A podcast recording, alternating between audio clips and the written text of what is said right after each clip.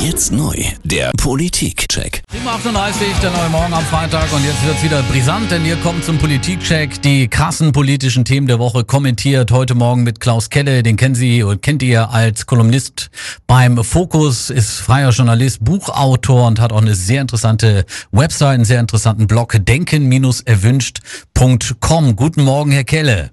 Guten Morgen, Herr Terrell. Herr Kelle, die Grünen befinden sich nach der Europawahl ziemlich im Höhenrausch. Vor allem, ja, bei der jüngeren Wählerschaft können die Grünen punkten. Bei den 20- bis 30-Jährigen erzielen sie sogar 34 Prozent der Stimmen. Die Kollegen des Magazins Der Stern haben das Thema jetzt auf dem Titelblatt platziert. Zu sehen ist da der Bundesvorsitzende der Grünen, Robert Habeck. Hm. Unter dem Foto folgende Zeile. Unser nächster Kanzler? Fragezeichen. Herr Kelle, was glauben Sie? Nächster Kanzler? Ja, da sei der liebe Gott davor. Also die Grünen kultivieren ja die Gefühle der Leute. Und äh, Habeck ist ein smarter Typ, äh, wie aus einer Politiker-Casting-Show. Deutschland sucht den Superpolitiker. Und äh, er und seine Partei schaffen jetzt im Moment so auf, auf so einer Emo-Welle. Ja, Wir haben uns alle lieb, wir retten das Klima und die Wale und die Weltmeere. Alles hehre Ziele, finde ich auch.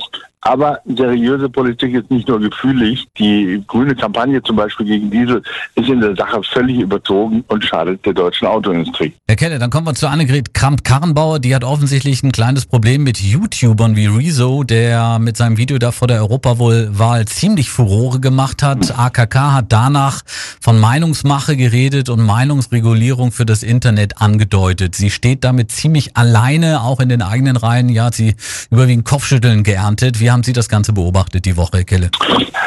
Die CDU hat ein gravierendes Problem. Äh, wenn nur noch 11 Prozent der Erstwähler äh, die letzte Volkspartei in Deutschland wählen, dann ist das natürlich ein Alarmsignal für diese Partei. Und gerade die jungen Leute interessieren sich wieder für Politik, aber für die Themen unserer Zeit. Und äh, da hat die Union offenbar den Anschluss komplett verpasst. Und es sind wieder mal Dramatage bei der SPD. Am kommenden Dienstag geht es ja in der SPD-Bundestagsfraktion darum, ob Andrea Nahles, die erste weibliche Fraktions- und Parteivorsitzende, Vorsitzende in der Geschichte der SPD schon wieder Geschichte sein könnte. Was meinen Sie? Wird sie Geschichte?